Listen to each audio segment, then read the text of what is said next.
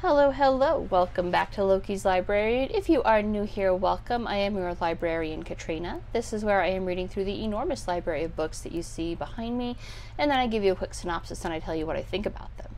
So if you like books, just aren't sure what to read next, hit that subscribe button, like and share my videos, and let me know what you think in the comments. This week's book joined my library a year ago when it was first published, and I realized the screeching harpies of the illiberal left would be coming for the author's head, like on a platter. And I thought to myself, Self, you should buy that while you can, before they pull it from the shelves. So uh, this week's book is The End of Gender Debunking the Myths About Sex and Identity in Our Society by Dr. Debra Soh.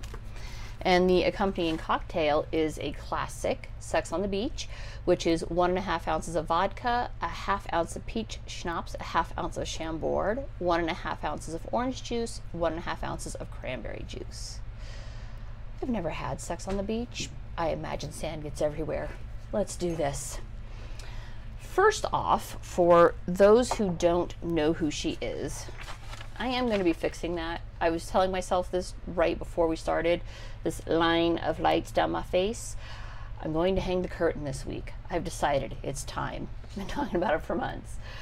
So, first off, for those of you who don't know, Dr. Soh has a PhD in neuroscience, specializing in gender, sex, and sexual orientation. I believe she did her doctorate on paraphilias, which is unusual sexual preferences what all that means is she's not just talking out of her ass on this topic. She comes from a genuine scientific background, not a social justice background, and she delivers all the latest research in a genuinely easy to read layman's language so that you can understand what she's talking about. And this, incidentally, is not an easy thing for someone who spends decades in academia to do. Uh, she's no longer in academia. She she uh, made the jump to journalism as a result of what can only be described as the infiltration of extreme leftist politics into scientific research. Politics has no business in science. The two are absolutely mutually exclusive. Sorry, folks, that's just my opinion, but I feel like we have a couple of decades now of bad public policy to draw upon for that. Once you allow politics to flavor your research, you're no longer doing research, you're building propaganda. Groaning, I guess, is more of a groan than a whine. Pardon the puppies. They happen to crash out in here after their early morning freak out of, oh my god, we're awake, we're alive, we're puppies. And so we have puppies in the office today. This book is broken down into nine chapters, which tackle nine different myths of the social justice movement. In order, these myths are that biological sex is a spectrum, gender is a social construct, there are more than two genders. Sexual orientation and gender identity are unrelated. Children with gender dysphoria should transition. No differences exist between trans women and women who are born women. Women should behave like men in sex and dating. Gender, neut- gender neutral parenting works, and sexology and social justice make good bedfellows. Um, I feel fine including all of those chapter headings because if you go to Amazon and look up her book, you can still buy it on Amazon. They haven't canceled her there yet. Uh, that look inside feature, those are literally the chapter headings. You can see it in the table of contents, so it's not like I'm spilling any beans with that one. Um, let me say a half ounce of peach schnapps. The short answer to each of these questions is no, no, no, no, no, no, no, no, no. Literally, that's kind of the answer to all of those. Uh, but this is not a nine page book. There isn't just a chapter heading, laugh emoji, no in big capital letters, the end. Uh, Dr. Soh carefully analyzes each myth, tells you where it came from, then systematically dismantles it using actual science. Yeah, much easier to open after the you know first cocktail. Mmm, mess. She explains where the science came from, includes a detailed bibliography of her references, and peppers each chapter with some pretty heartrending anecdotes. And no, anecdotes do not make science. That is the realm of the social justice warrior who tries to maintain that because it happened to one person, it's true for everybody. Um, her anecdotes aren't used to bolster what she's saying, it's used to explain why she picked that myth. Big difference. Big difference in reporting styles. Is biological sex a spectrum? And I'm not going to do each of these chapters because, like I said, I already summed it up. It's a big fat no on all of them. But this one's kind of a real good baseline of how she handles this, okay? No, biological sex is not a spectrum. We are a sexually reproducing species, and she really narrows this answer down and includes the biological outliers that are known as intersex, which social justice activists point to as proof that sex is a spectrum, and to explain exactly why that bizarre belief is no proof at all. Basically, how she breaks it down is if you produce sperm, you are a male. If you produce eggs, you are a female It has nothing to do with gender. That's just literally millions of years of evolution. This is how it plays out. You got testes, you got ova. One produces sperm, one produces eggs.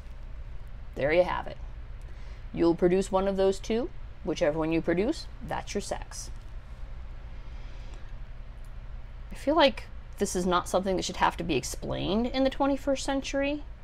I learned it in the 20th century, way back when I was in the sixth grade a long time ago. But this isn't just some random theory that's been thrown out there. This is essentially a scientific fact. And she also explains what scientists mean by theory, and generally, when an actual scientist uses the word, they mean this is true until conclusively proven otherwise. Biological sex is not a spectrum. And she also explains in methodical, logical detail why the science being used to prop up these myths is junk. And she does it with each myth in turn. I have to shake. It's a really cold. I like the copper shaker, but it gets really cold really fast. So I enjoyed how the book didn't just tackle gender theory, which is I expected, right? That's that's kind of what she's become known for given her backgrounds and her outspokenness on social media and in her journalism. But she also tackled the the whole idea of uh, why women are not like men and they should not date like men, and how that we how and why we evolved that way. Technically, I should garnish with an umbrella. I wasn't going to buy a bunch of little umbrellas for one cocktail, so I'm just going to drink my sex on the beach. There is so much empathy in this book. I mean, you can. I actually feel bad for people who jumped on the hate train without ever bothering to find out what, what Dr. Soh says because much like Dr. Mark McDonald's book, where you could tell he genuinely cares about and is concerned for his patients and for the panic and hysteria that happened over the last couple of years, Dr. Soh cares. You can tell. It just it, it bleeds out of her. She's genuinely concerned for what's happening in society and for how people, especially young people, are being wildly confused by this stuff. And being used to prop up a movement that has no basis in reality. Um, she's concerned, and her compassion for people who are struggling with gen- genuine gender identity and trying to find their way in this over politicized landscape, which makes what should be a very personal and private decision very public in the name of garnishing social justice points. So, like a fruit cocktail.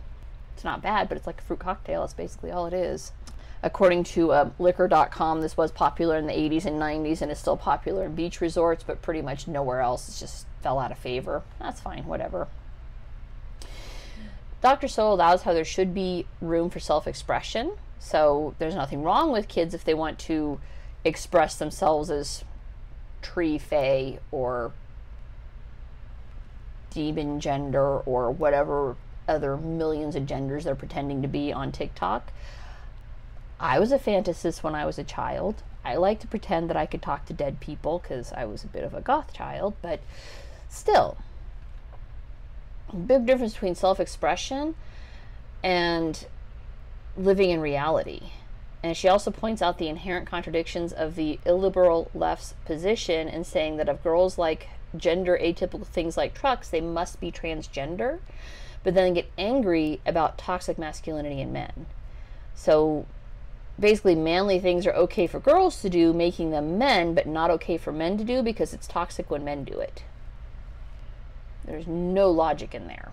And how strict gender stereotypes are used to determine who is transgender.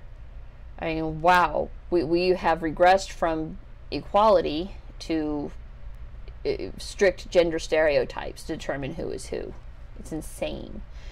She points out that women are their own worst enemy, and the evolutionary causes of that That's all in chapter 7. Also, that politics makes strange bedfellows, as radical feminists find themselves with common cause of the religious right over the question of trans women in women only spaces. And how mean, it really is such a case by case basis, right? If you get somebody like um, Blair White, there's no reason on God's green earth why she should be using a man's bathroom, right? But then you get criminals who are gaming the system to be locked up in women's prisons and then raping and impregnating women. That's literally happened several times now. Horrifying, okay? And good God, prison is not exactly known for safety, but at least you could expect to. You know what? I shouldn't say that. Because there is no expectation that you won't be. There's no expectation you would be raped by a man if you were in a woman's prison. How's that? There you go. We'll, we'll go with that. Women can be just as awful as men. So. The absolute horror of insisting that very young children should be should transition at the very hint of gender atypical behavior. And there is no such thing as a tomboy anymore. If I grew up today, I would be pressured to transition, even though I know damn well I'm a girl. Hell, Blair White is more feminine than I am.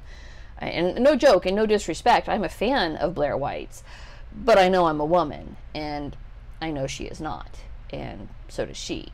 And if you're a boy who likes dolls, you must be transgender rather than maybe just a kid who's a little more empathetic than the average boy, and possibly gay. Not definitively, but maybe. And it's no longer okay to be gay being gay used to be enough for social justice points, but now you have to be willing to have sex with anyone, even if that's not your thing. And the gender confirming movements are awfully rapey in their speech, right? You have to have sex with everybody no matter what.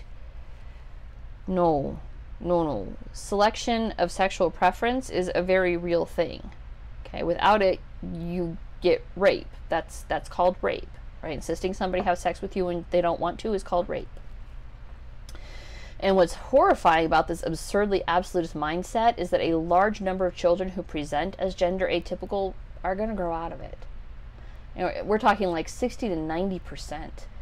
I, I think those are the numbers she said. Uh, she does have the actual numbers in her book, and I think that's right. It's like 60 to 90 percent will grow out of it.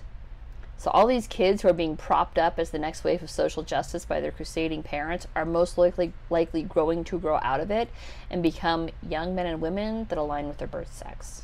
So, they're being forced in, excuse me, I can't say forced, I can't even say coerced. They're being allowed to engage in permanent lifestyle altering activities. Okay. God, there was one line she threw in there. I kind of want to see if I can find it. I know I tagged it out, but where did I tag it out? about how. Oh, yeah. Oh, yeah. Um, if you've read anything about gender dysphoric children, you've probably encountered the catchphrase, quote, consistent, persistent, and insistent, end quote. It suggests that children are truly transgender, who are truly transgender, and would benefit from transitioning, have an unshakable or consistent, persistent, and insistent sense that they are the opposite sex. But really, aren't all children consistent, persistent, and insistent when they badly want something? Yes. I'm a five year old woman, and I was consistent, insistent, and persistent that I wanted puppies. And I got two puppies because I'm a adult and I can choose to buy puppies if I want to. But your job as a parent isn't to cave to your kids' every demand, it's to raise them to live in reality. And these parents are doing such a disservice to their children by allowing them to live in a fantasy world. Because the real world, 7 billion people on the planet, and the vast majority of them are not going to be kind to your child when you allow them to grow up like this. So, all these kids being propped up, and they're going to grow out of it. And no, you are not assigned a sex at birth. The doctor isn't guessing what your gender is. Observing a penis at birth is basically a fait accompli. Never mind the minority, minority of children who are intersex. She allows for that. It happens. Okay? They're called outliers. They are not the norm. Most of us are going to grow up, most of these kids are going to grow up to identify with the gender they had at birth. That's just science, literal science. She has the studies to prove it. Her last chapter on, chapter on sexology and social justice was kind of just cutting commentary. it was cutting commentary on how social justice is destroying science. And it for real reminded me of a scene in the book Atlas Shrugged. And it's been a decade since I read this book, so I'm going to get most of this wrong. But there was a scientist, I think, who refused to look at what would have been a massive advancement for humanity, like a crossover between hydroelectric power and nuclear energy, and it would have been a huge advance for humanity because the politicians who funded him would have lost money and refused to fund the research. Something like that. And, and like I said, I'm probably I'm misremembering some of that. I need to reread Atlas Shrugged, but that's what happens when you mix politics and science. It becomes so corrupt, and you end up just doing propaganda because that's where your money's coming from. And that's what this whole chapter felt like people who are scared to lose their livelihoods and everything they have worked decades for because of activists. Non scientific activists, but extremely vocal minority who can and will destroy your livelihood and your life for daring to think against their narrow narrative of what is acceptable. It's terrifying. Um, it's exactly like that, actually.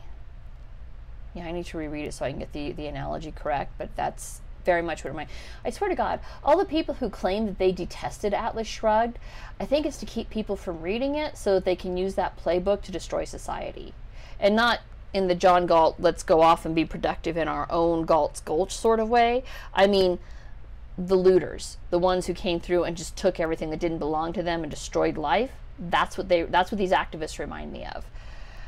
Dr. Soh is so incredibly brave. She took a flying leap of faith that her perspective would be appreciated outside of academia when she switched to journalism. And we as a society are so incredibly lucky that she did so. This book was excellent, and it was part biology book, part psychology book, part political commentary. I feel like somebody should probably send a copy to Justice Ketanji Brown Jackson because then she could answer the question, What is a woman? And maybe send a copy to Matt Walsh. That this, by the way, I'm gonna do this over here because I have more room over here. This over here, by the way, remains my absolute favorite Babylon Bee headline. Absolute favorite. And it's doubly funny because Dr. Soh is in that documentary. Did she answer him in that? She was in that, but did she actually answer the question, What is a woman? I feel like she may have answered his question. And she answered all of mine at least, which makes this book well worth reading that's it for this week. It's not a very long review, but the book is well worth it. If you are at all struggling with questions on what the bloody hell is going on out there, I mean, if you want to know about the general social contagion of rapid onset gender dysphoria, read Abigail Shrier's book. Shrier's book. I reviewed that last year. That was also excellent. But this one's going to give you the science behind the answers. I'll see you guys next week. Thank you for watching.